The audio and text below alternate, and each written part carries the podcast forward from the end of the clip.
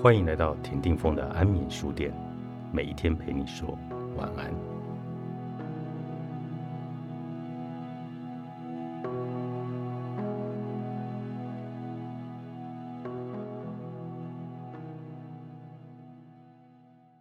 氢氧碳不等于肉。有些人不是把本质看作是某种现象的本质，而是加以扩大化，把它看作是属于更范畴的共性或类。这就是重复了费尔巴哈所批判的要求：类在一个个体的之中，充满的无疑的表现的错误。比如，过去曾经出现的一个阶级，只有一个典型的观点，正是反映了这种错误的理论的最好例证。事实上，任何作为感性形态的这一个，都不能一劳永逸地体现作为类的全体代表的本质。正如历史长河的人类认识过程，绝不会在某一个瞬间获得绝对真理，突然戛然终止，再不能前进一步一样。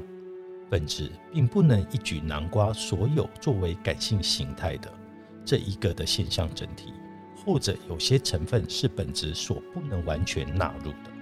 因为本质是排除干扰，经过进化的抽象。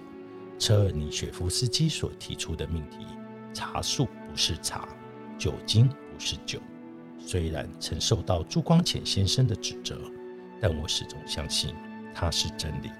试问，茶树能代表茶，酒精能代替酒吗？在文学创作上，用写本质去替代写真时，结果。就会往往牺牲本质所不能包括的现象本身所固有的大量成分作为代价的，这个代价却未免太大了。它剥去了文学机体的血肉，使之变成只剩筋骨的干瘪躯壳。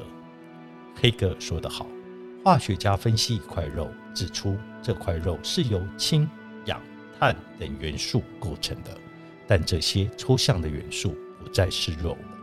我们可以原此为例打个比喻：当时有人请客吃饭，他端出来的不是一盆肉，而是氢、氧、碳等元素，并且说这就是本质的肉，是肉类的精华，比平常普通的肉更好。你将会有什么样的想法呢？不幸的是，这种写本质的偏见竟然如此难以消除，以至于把几十个或上百个人的共通点抽象出来。